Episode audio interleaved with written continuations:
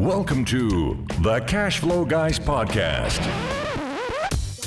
All right, ladies and gentlemen, this week I got a special treat for you. He is a returning guest to the Cash Flow Guys podcast. And you guys know, listening, that I very rarely have people back more than once. When, when I have them back, that means all my guests provide value because if they didn't, I never would have published the episode in the first place. But when they provide tons of value, when they blow the value meter off the charts, then I have them back for a second episode. And that is what we're doing today.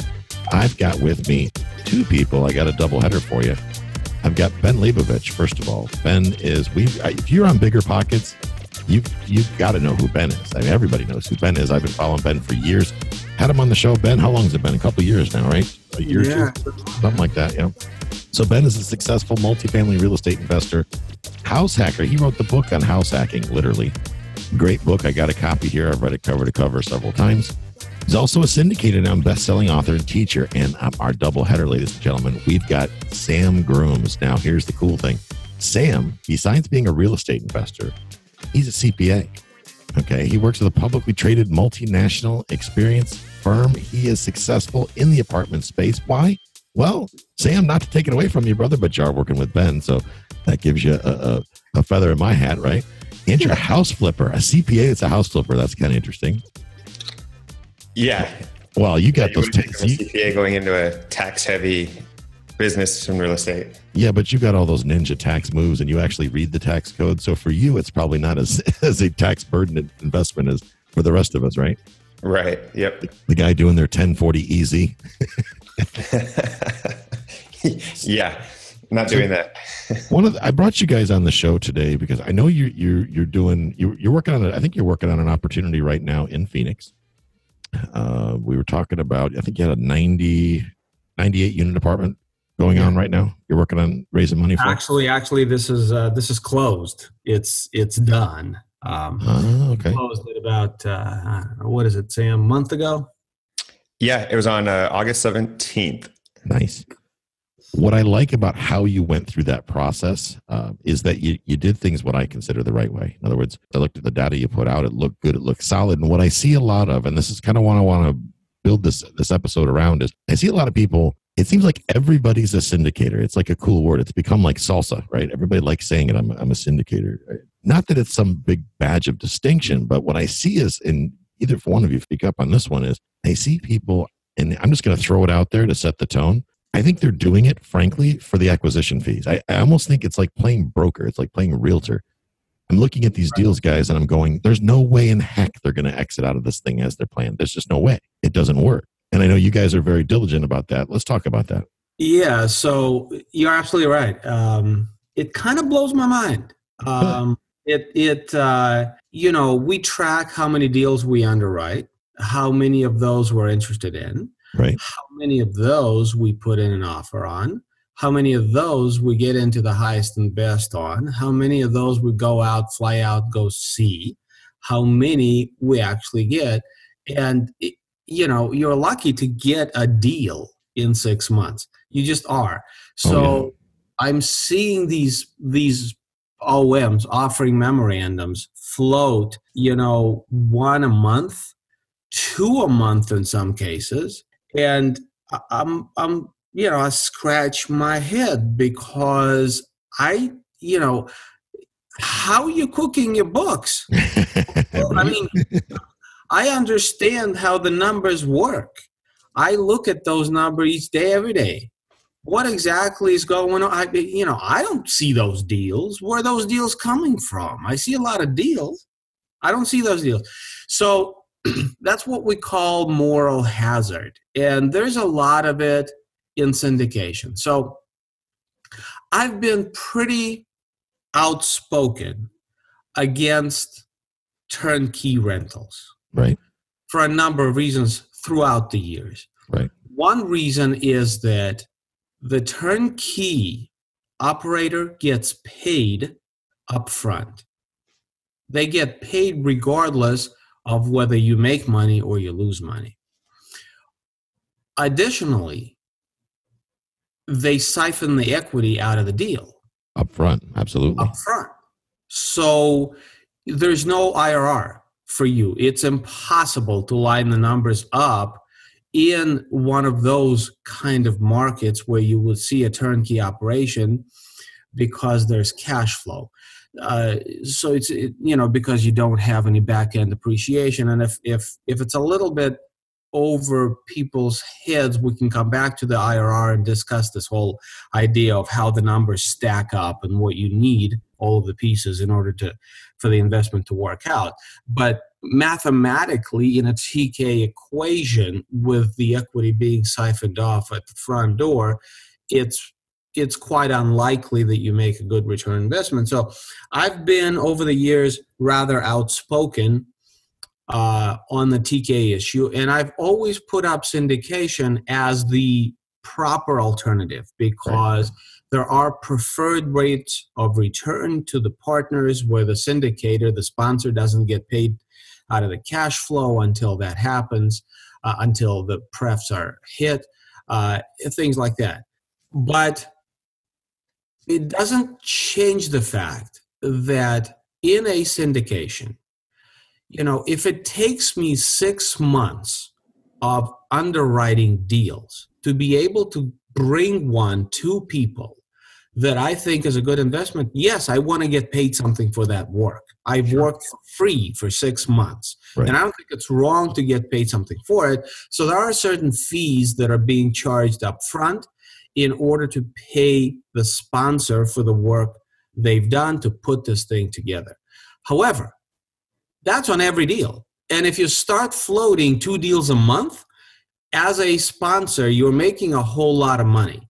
Maybe you deserve it, but maybe there's a fair amount of moral hazard in that that money up front is enough of a reason and impetus for a sponsor to float the deal without perhaps as much ironclad math or logic or or or you know exit strategy or multiple exit you know sam and i have uh, probably about you know six or seven contact points in this deal at which we can exit.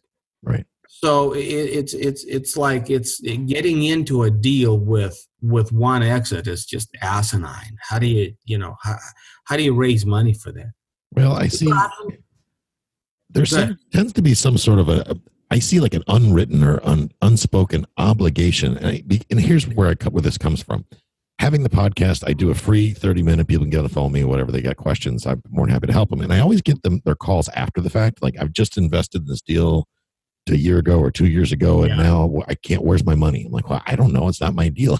you know what? Ask the guy you gave it to. But I, I think there's this this uh, fear of saying no.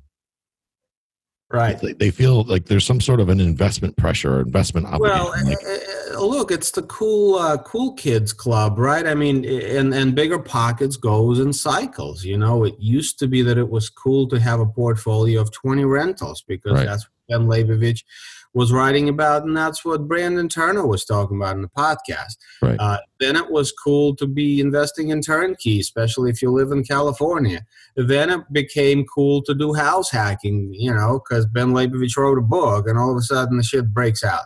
Uh, the, the, then it was good. Now it's cool to be uh, uh investing in syndications. You know, nothing is cool that doesn't make you money. And if you don't know enough about how the numbers work to even figure out if it's going to make you money, then you're not cool. You're stupid. Oh, this is the problem. Later, you're calling and asking, "What the hell is going on with my money?" Exactly. Yeah. This is, so this is the problem. Go ahead. People are. You're seeing this is that deals heavily weight towards acquisition fee. As prices are so high, and the newbies they want a deal so bad that they're just going to fudge the assumptions and keep getting more aggressive and more aggressive and once you do that, like you said, you're paying too much, so you don't have an exit. Well, yeah, an assumption. Here's my thing. You can't sit there and say, and nobody can sit there and say that that doing a, a syndication doesn't have some degree of a, a, large degree of speculation.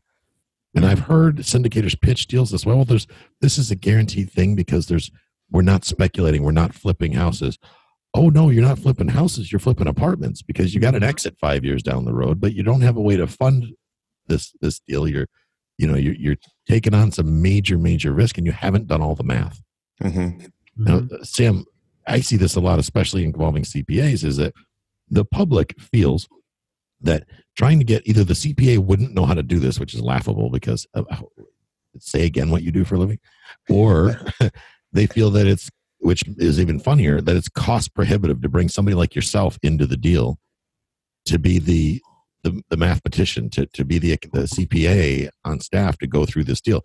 Like I can't pay Sam to go through a hundred deals. What do you say to that person? I mean, they're they're right. I mean, if if that's all the CPA was relying on for income, and he, you're just paying him hourly to go through hundreds of deals for six months, that that's definitely cost prohibitive. So that is an advantage that we have. That I have the time to be able to do that. Um, but it it's a ton of expertise. I can go through a deal a lot faster too than a lot of other people. Um, ben and I just we spent eight hours for six months eight hours a day going through these deals. So we picked up a lot of expertise. Um, we refined our model over that entire period. I love the fact that you guys have a, a, a workshop coming up in Phoenix that we'll talk about here before we wrap up today. But I love the fact that you, you not only do, but you, you teach, but you teach from a perspective of this is how you learn how to invest your money. And this is something that I think the in, the industry, as the education industry, has missed. They teach you how to get hyped up and how to do push-ups and then go flip houses, but they don't really teach you all of the all of the math, all of the the whole back end of it, right? They don't they they skip things. They teach you just enough to get sexy, and so you'll think it's too much work, and then you'll just invest with somebody else. Well, it's it's it's funny because uh, yeah, you're right. You will, uh, and Tyler, let's face it, this is how this stuff goes, right? Right? You buy yourself a three hundred fifty dollar ticket to go to a like a boot camp or whatever. You do a bunch of hoorays, you do a bunch of high fives. They give you some good information, maybe seventy percent, maybe eighty percent, maybe ninety percent. But then you have to spend thirty thousand dollars to get involved in the program to get the last ten percent that really is the glue to get your mind in the right place and make everything work. That is the industry. That's how this works, and that's that's not something I can tolerate. But um, going back to your uh, conversation with Sam, what's interesting is I'm a violinist. Uh, first of all, all kinds of people can learn to do this right. I'm a violinist, he's a CPA. We come at it from entirely different backgrounds. He can do it, I can do it. You just have to know what to look for, which questions to ask, and what the numbers are supposed to look like. But all kinds of people can do it. You don't have to be a CPA. So that's one point. Second point is when Sam and I, when he says we refined our modeling, what he really means is I am a uh, liberal arts background kind of guy. I played violin for a huge per- portion of my life. I perceive life through pictures and colors and sounds and all the rest of it. He's a completely different animal. He sees numbers. The numbers are his pictures and his smells and his stories and his colors and all of that. So to approach a spreadsheet or a set of spreadsheets for me looks totally different than it looks for Sam. And that's where we started. So here's two guys that are seeing this from a completely opposite, I would say, focal point. And we sit there on the phone. It was hilarious. I mean, he's got his headset on. I can hear his wife in the background going like, Sam, what the hell is going on? Like for eight hours a day, he's got his cell phone, he's front of the computer with spreadsheet. He's got this big ass computer with Right. two big old screens sitting side by side, you know, like the, the traders use, you know, he can see like, you know, 15 pages on at once. And that's Sam sitting at his desk over there in his house. And then there's me at my dining room table because my wife took over my office, and I, you know, I just I go, you know, whatever closet I can find in the house, you know. Um, and we're sitting there for eight hours, and we're what we're doing is we're marrying the two perspectives. So he looks at the same OM that I'm looking at, the offering memorandum, Right. and we we boil this down to numbers within our own kind of underwriting as it makes sense to us and what what really helped us to be really competitive in a market like Phoenix which is one of the probably three hottest markets in the country lowest cap rates in the country. What enabled us to dial in our numbers and our perspective enough is that yes we started from two focal points and then we were able to mesh them together and it's really helpful to have another set of eyes another another brain to to to look at the same numbers and to kind of like put a different spin on them put a different perspective on them it was actually a really cool process. I can't even tell you how cool of a process has been to um, in real time have somebody who's got expertise with numbers at least as much as me maybe more probably I would say more. Maybe not expertise with numbers, but definitely spreadsheets, formula spreadsheets. I mean, I can be talking to Sam about how nice it'd be to have a spreadsheet right. before I'm done telling him what I'd like it to do. he emails me the, the, the, link to the Google Docs with the spreadsheets. You know, it's amazing. Nice. But that's what that's what uh, that's what I guess uh, being in charge of SEC reporting for for a publicly traded company, you know, is going to do for you. You know, right. it's you get good at that stuff. But um, it's it's it's been a, a very uh, challenging but very gratifying process because you see you see a lot of your faults when you're challenged like that in real time. That was cool. I can imagine. I I talk to a lot of people that don't understand, and this is the first, I tell all my, my students this is understand what you invest in before you invest in. I mean, have a have an understanding about the, the, the general thing of what you're investing. And people call me and they go, I invested in this thing. What thing? Well, I don't know. They sent me these, this, this big long thing. I'm like, a PPM? Yeah. Did you read it? Well, I started to, but I didn't understand it. And well, did you invest in it? Well, yeah. Why? I don't know because they said it was a good deal. How does the common person who's not going to make a business out of doing real estate, they're just, they just have money to invest. How does the workshop that you're doing help them how does it reach out to them and say so they can make an intelligent informed and i think that's a great point. You we mentioned earlier that the sponsors are the ones just pushing out these deals and acquisition fees. It's both sides fault the the investor if you're going to invest in deals you need to be educated in these deals. You have to understand how everything fits together um, how you're actually going to make money because uh, usually these are value add deals. And you have you mentioned earlier that you had someone calling you a year into the deal saying where's my money well, most of these deals you're not going to see the money for at least a year. Right. And that's something that they need to know up front. So at this workshop, we're going to go through the entire how a sponsor puts the deal together, how they look at the deal, how they underwrite the deal, how everybody gets paid, what the exit looks like. We're going to basically walk you from beginning to end on what you can look at in a deal like this. Uh, and I'll tell you more. Tyler, uh, you know I teach. I teach a lot throughout the years. I've taught a lot. I, I have a lot of students. One of the services I offer, matter of fact, I'm starting a new client tomorrow, um, is I have a consulting package on my website okay. that I charge $1,200 for. And it consists of four sessions, 90 minutes apiece. And all I do is I share my screen and I walk people through the underwriting process and I explain the logic behind each and every line item. Well, that's a $1,200 packet, one on one, and it doesn't involve property visit, and it doesn't involve speaking to a SEC attorney, and it doesn't involve speaking to a property manager with 20,000 units under management. There's no value add, it's just a one on one kind of thing. Well, right this event, you're going to get all that for 1500 yeah it seems kind of doesn't seem like rocket science does it? Well yeah it doesn't and and uh, you know the first day that's all we're doing is walking people through the exact underwriting spreadsheet the entire whatever it is 10 11 pages of it that uh, that that we need to go through line item by line item to understand how the property is going to perform.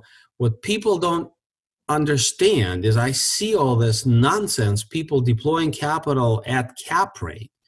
People, you know, I lived in Ohio. I lived in a small town, Lima, Ohio, where I, you know, I was one of the quote unquote smart guys on bigger pockets because I was able to buy deals at a nine cap. Well, you know, when you understand what a nine cap means, what it really means is the marketplace is deciding that this location isn't worth anymore. Right. It's not worth spending more money on property in this location. But the cash flow was great, still great. I still own, I don't know, 21 units in there. I still haven't sold everything. Right. So how do you how do you how do you rationalize this? I know what the cash flow was and is. It's there. I was there. I've got property there. So how come you could buy a nine cap? People who know won't deploy just for cash flow. This is what you back into when you start to understand things. If the cash flow is great, it's because you're paying a low price. You're paying a low price because the marketplace doesn't care about this location. Question is why does the marketplace not care about this location if the cash flow is good? Oh, there you go. You got to answer that question in your own mind before you start investing. You got to, you know, Sam and I purchased this 98 unit at 4.75 cap. Wow. What, what you need to know is that it's going to be an 8.35 cap in three years or less. And you need to know that nothing in Phoenix has sold for anything over 4.75 cap in the last year. So the capitalization rate in the marketplace is five cap. So what we have is a property with about $350 per door of value add we have a property that once we're complete we've completed the value add program is going to be an eight almost an eight and a half cap on our basis but the market capitalization rate is 4.75 so that delta of 8.5 minus 4.75 that three and a half cap percent delta that's where the profit is so even when we price the exit at six cap, which would require a very considerable adjustment to the marketplace psychology, I would say in Phoenix, you're still making a 30% margin on your all-in acquisition. As a function of value add. But what did we buy at 4.75 cap? We bought the number one fastest growing county in the United States. We bought the number two city fastest growing in Phoenix MSA in the United States. We bought 61,000 new jobs in 2017, of which 60,000 were private sector, 3.5% job growth, which is about double the national average. That's what we bought. Now, you could go to Ohio, you could go to Dayton, Toledo, you know, Mississippi, you know, whatever. And you could look for your eight cap and maybe you can find something. But where would you rather be? Where do you think your money is safer? So I was an investor. And when it was my money, Lima, Ohio was okay. Right. I'm not putting your money in Lima, Ohio. I want, you know, if I have fiduciary responsibility for your money, I want your money where the jobs are, where the, uh, and by the way, what we bought is, I think it was Colliers that did the research in 2017. Sam, correct me if I'm wrong. In 2017, the national average rent for apartments was about $1,330 a month. And in Phoenix, I have just mentioned all those statistics representing all this growth, right. but in Phoenix we were under a thousand dollars. Wow. For the MSA. So think about this, Tyler. So we bought at 4.75 cap. But if all that we do is that Phoenix catches up to the national average rent, then do you see how we're going to add 25% to our cash flow Well, just absolutely. by catching up? And this is reflect. I mean, you know, the deal we bought, we've leased in the last month only two apartments. We're not spending any money on on uh, marketing because we're doing 1.5 million dollars of rehab, and until we have some product that I want to take pictures of, I don't want to spend money on marketing. That said, we leased uh, two units and they're going at 15 to 20% premium untouched. We haven't turned them yet.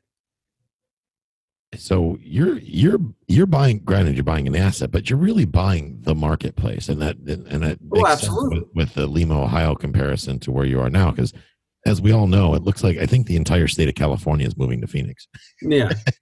So I, your rent appreciation, you should hit that national average in a very short time frame. I would say. So, so th- that's the logic, right? You ask yourself, what's the chances that Phoenix, what it is and where it is and what's happening here, what's the chances of it hitting at least the national average?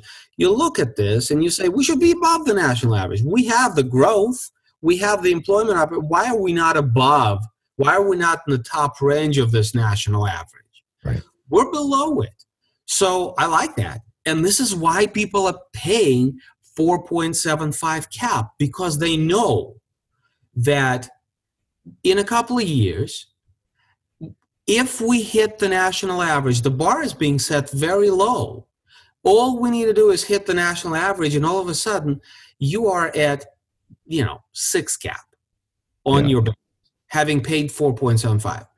If on top of it, you're buying an asset where you believe reasonably you have significant value add, then you stack that on top of the other, and that's how you get to 8.3 cap on your acquisition. And you still have an exit at five. But either way, you've got several different baked in That's right. Uh, exits, plans of attack. And, That's and I think it's important to, to mention that all of this market appreciation that Ben's talking about, that's not baked into our underwriting. So that $300 below national average rents, that's not where we're picking up the $300 in rents. We're picking up the $300 in rents from the 1.5 million of value value add that we're putting on the property. That three, if we get a pre- additional appreciation in the marketplace, that's only going to add to our returns. Oh wow, yeah. So that gets that supercharged it. I didn't realize that was left out. So in this, you're going to cover this, of course, in your uh, in in the uh, in the workshop. I couldn't think of the name there for a second. The the word, but I, I, how much of this? See, this is a thing a lot of people may. I'm glad you brought this up because this is something that a lot of people miss. But and it goes back to what we're talking about about people not understanding what they're investing in. They don't understand a, the market. They don't take the time to understand an indi- individual market. They people buy Ben. We both know this in Ohio because it's a low barrier of entry. Mm-hmm. You know, people can buy a house for five or ten grand in some parts of Ohio, and they think that that- that's a deal. Mm-hmm. You know, they're they're- they're not factoring in the whole thing. They're not looking at the growth down the road. And this is exactly what got us into hot water years ago and has repeatedly over time is that people are not taking in all the factors. They're not looking at market indicators. They're not seeing what's coming. For example, people are still buying in California. I know people that are buying multifamily in California. I'm going, where are your tenants going to come from? Hawaii? Mm-hmm. I mean, is uh, uh, Brandon moving back to, and he can rent one of those apartments from Hawaii because otherwise, your tenant base is moving east. In case you haven't noticed, you know what's going on. So this is good. I like this. You talk about um, on so on day one. I just want to kind of hit some of the high points. Uh, feel free to add in, but on, on day one, the morning of this, you start right out with stabilizing an underwriting model, and then you get into uh, OPEX, which is great, and OPEX and CAPEX, because a lot of people tend to make expenses. Oh, what's the what's the phrase I'm looking for? Convenient. In other words, yeah, I see I see in a lot of underwriting expenses are kind of they're not. There's really no basis. There's no fact built in. Yeah. like yeah so so there's a lot of fact to it because the thing is again again you guys you're listening to this just use your brains right all of this is so logical listen every time every morning you get into your car and you drive from your house to your job because you're not like Ben Leybovich and Sam Grooms and you're not you don't have cash flow and and you're trying to get out of the grind and you still have to work a job. How many apartments do you pass on your way from your house to your job? Those apartments have been there for years and decades. Hasn't somebody tracked the numbers on those apartments? Do you think? oh yeah Do you, do you think there's there's averages that exist that have been cataloged that people know how much payroll is going to cost on apartments in a particular location, particular type of apartment? Let's say it's got a boiler system. What's the payroll going to be? What's the R&M going to be? What's the marketing going to look like in that location for that type of structure? Uh, You know, let's be reasonable about this. This isn't this isn't a one-off kind of thing. We know how much stuff costs. That's the thing. There's very little magic about this stuff. We know how much stuff is going to make money and we also know how much it costs. So what we do in the real world is we underwrite to the averages.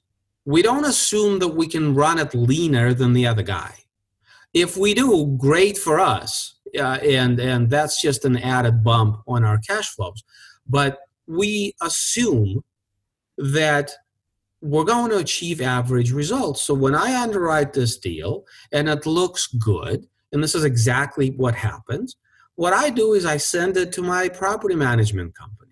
They've got 20000 units in five locations five states. Right. They're, they're based in Phoenix, and they have trailing numbers to be able to say exactly what the average over the last day, they've been in business for 30 years, they can tell me what the averages are. So if I'm off somewhere, it's not going to be by much.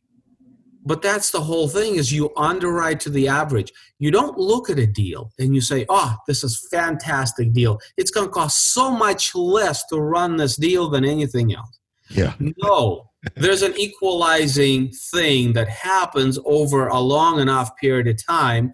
Everything ends up costing what it costs. And it's been tracked and cataloged, and you just have to learn. You just have to learn. No matter. And with that being said, there's some expenses that you have to understand that are going to go property by property, like real estate taxes. Sure. They're property perspective specific, but you it- see, this is the thing. It- We're not really reinventing the wheel no. when it comes down to it, and I think that's what a lot of people miss. Is they're like, "Well, I'm looking for the super secret sauce, where I, I plug in this little factor and everything just boils itself down." It's like, no, you actually got to do the work, and and you're right. Everything has been cataloged. Everything has been document documented. I've been saying this for years. There is no real new information. I mean, there really isn't. No, that's right. The best way to negotiate a deal which one what's the best way to negotiate a deal? How about go sitting in front of the person that's a decision maker? There's a great way to negotiate a deal right? I love the fact about this guys that you've got your you've got a, a lot of your team coming in on day two the second day of this thing. I'm looking here you got the your one of your real estate brokers you got a securities attorney you got lenders property manager. I mean you've got it all in that first in that morning session. What's Right, like? and we just have four people for three hours. Uh, again, because it was important to us to not be like every other event that brings in these these high priced, high you know whatever hyped speakers to pump you up. We actually want just four people to speak to their particular area of expertise and to be available for you to ask some questions. Um, most important question, I think, if you want to be a syndicator, is how in the hell do you even get through the door for an appointment? These people are all busy, right and everyone today wants to be a syndicator. So they're very careful about who they set up an appointment with. So it, it would be interesting to listen to what the answers are about, you know, what's it going to take? What do you have to look like?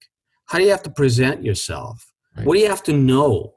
what do you know what's the packaging going to be like in order for you to even be allowed in the door because if you think you're going to syndicate a deal without these people forget it No. you, you don't know nearly enough to be able to do it so you need those people on your team but first you need to get their ear and that's a challenge in and of itself and then for folks that are realistic about the fact that hey my highest and best use is not syndicating apartments i have a $150,000 a year job. I've saved up a quarter million dollars. What I need to do is deploy some money, but I don't want to do it stupidly, which is probably the vast majority of the audience. Right. What you need is to understand how, when you get an offering memorandum and you're looking at it, how do you reverse engineer it to be able to ask all of the right questions, to be able to challenge the assumptions in the right way?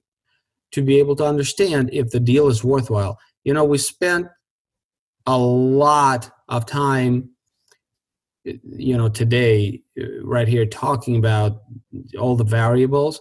Right. But the single one variable is you you can't you can't uh, make money without value add.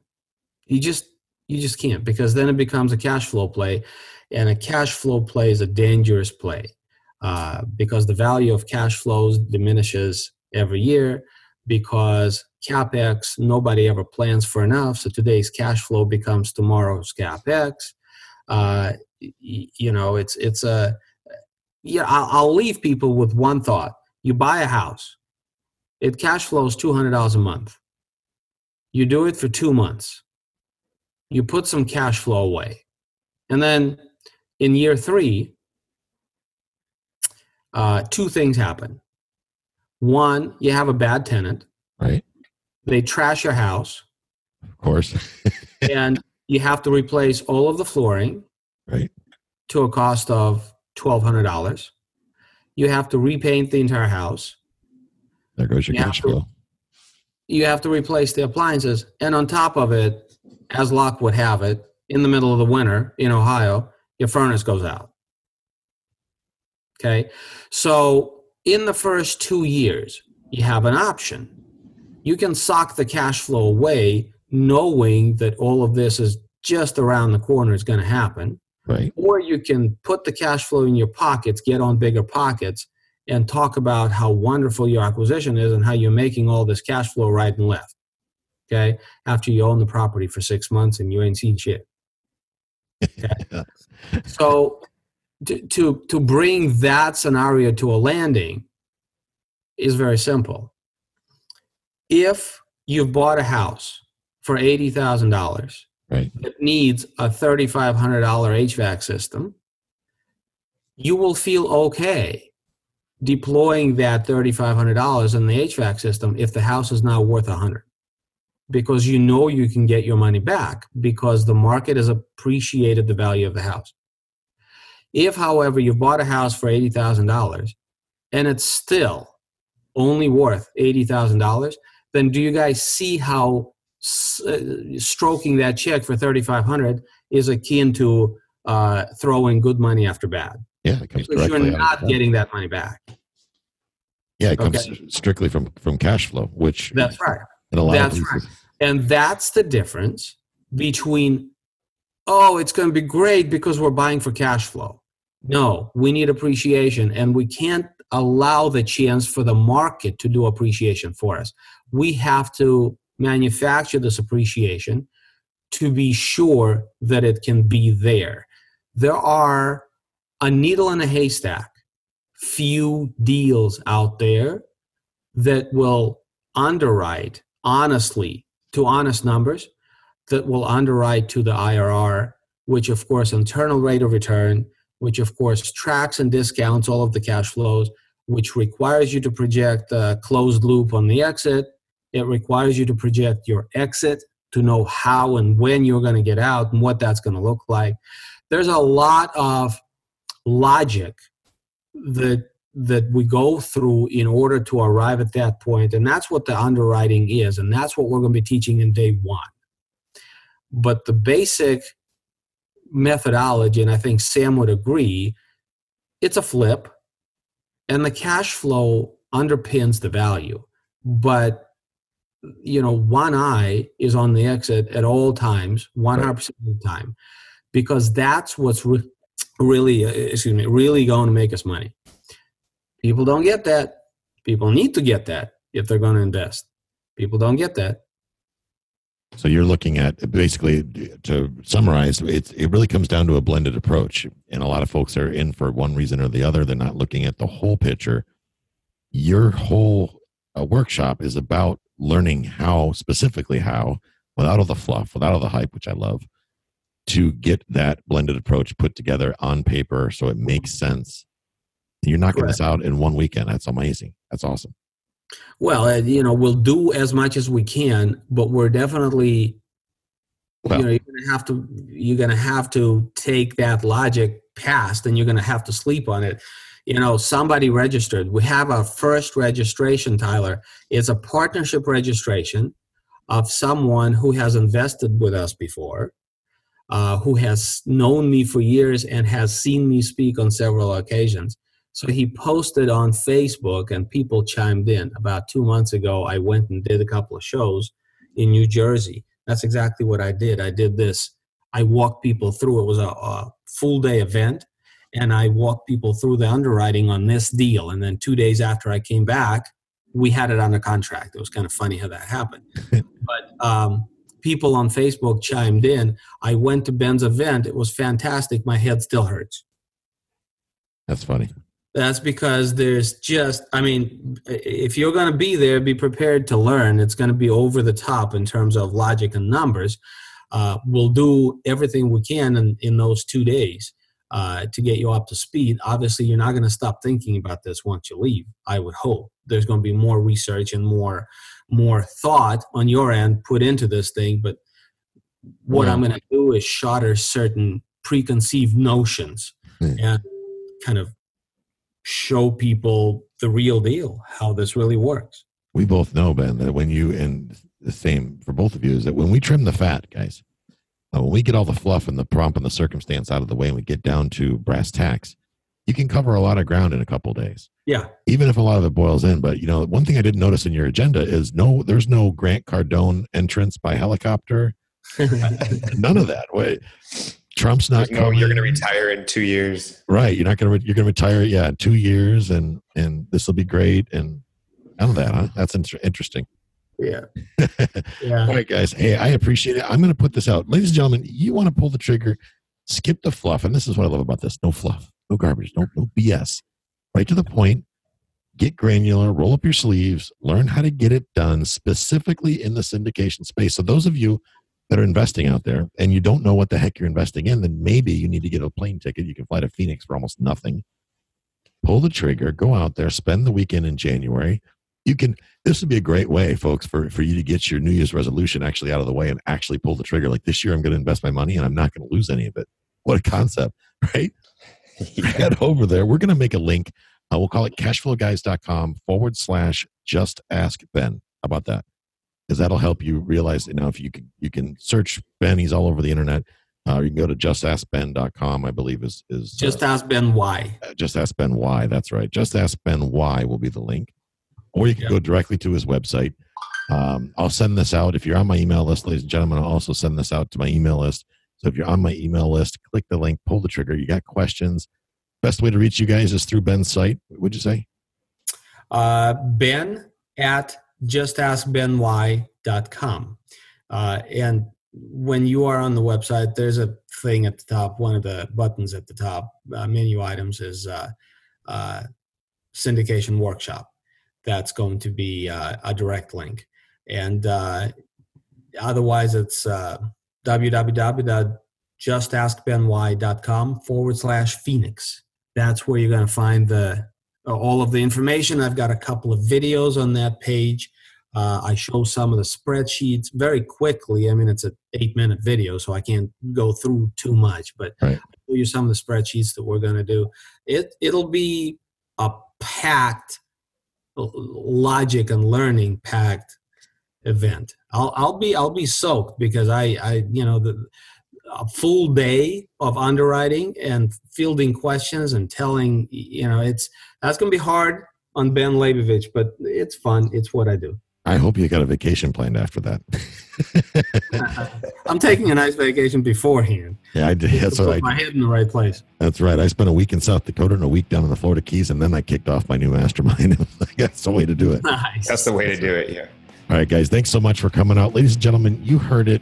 You go. You want to get the facts, skip the fluff, make it happen. Get out there, pull the trigger. You got the information. What's stopping you? Lastly, if you haven't subscribed to the YouTube channel, we have a new link for that. Go to tyler.tube, tyler.tube. Get you over to the Cashflow Guys YouTube channel. I'm dropping short videos on there because I know you guys have a short attention span. So I'm intentionally keeping my videos under six minutes because that's what you guys tell me that most you can possibly handle of this incredibly sexy voice. So, Ben, guys, thanks for coming out today. I really, really appreciate it. As always, Ben, you're just blowing away with value. Sam, it's been great to, to meet you, and maybe we can get, get together and do a deal here soon. Yep. Great meeting you. Thanks for having us. All right, guys, have a great This concludes today's episode. You don't have to wait till the next episode to learn to earn. Head over to cashflowguys.com and contact Tyler and his team for more powerful tips and ideas so you can start generating multiple streams of income and escape the rat race.